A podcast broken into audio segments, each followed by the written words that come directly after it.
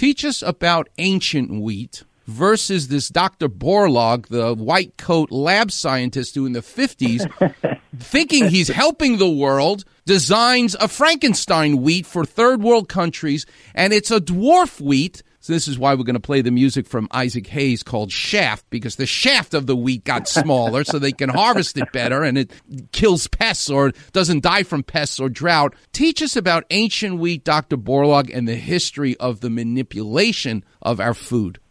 Yeah, so all the listeners need to do is go out into the countryside, maybe not in California, but in Kansas or Ohio or Wisconsin, and you'll see if you look for wheat fields, you have to look hard because wheat is now about a foot tall or a foot and a half tall. It is the high yield semi dwarf creation of a laboratory. Hmm. And as you point out, Dr. Norman Borlaug was the geneticist, the agricultural scientist who essentially concocted this stuff in the 50s and 60s. And now he did it for good purpose. He was not a bad man. He won the Nobel Peace Prize. Mm-hmm. He was called the father of, of uh, agribusiness. He developed this high yield semi dwarf strain of wheat.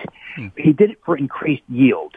And there have been subsequent changes introduced such that modern wheat is not like the wheat of our ancestors. But not to say that heirloom or traditional strains of wheat aren't, with, aren't without their own problems. You know, when primitive humans 10,000 years ago first turned to the seeds of grasses, that's what grains are, they developed an explosion in tooth decay tooth misalignment, a doubling of knee arthritis, iron deficiency.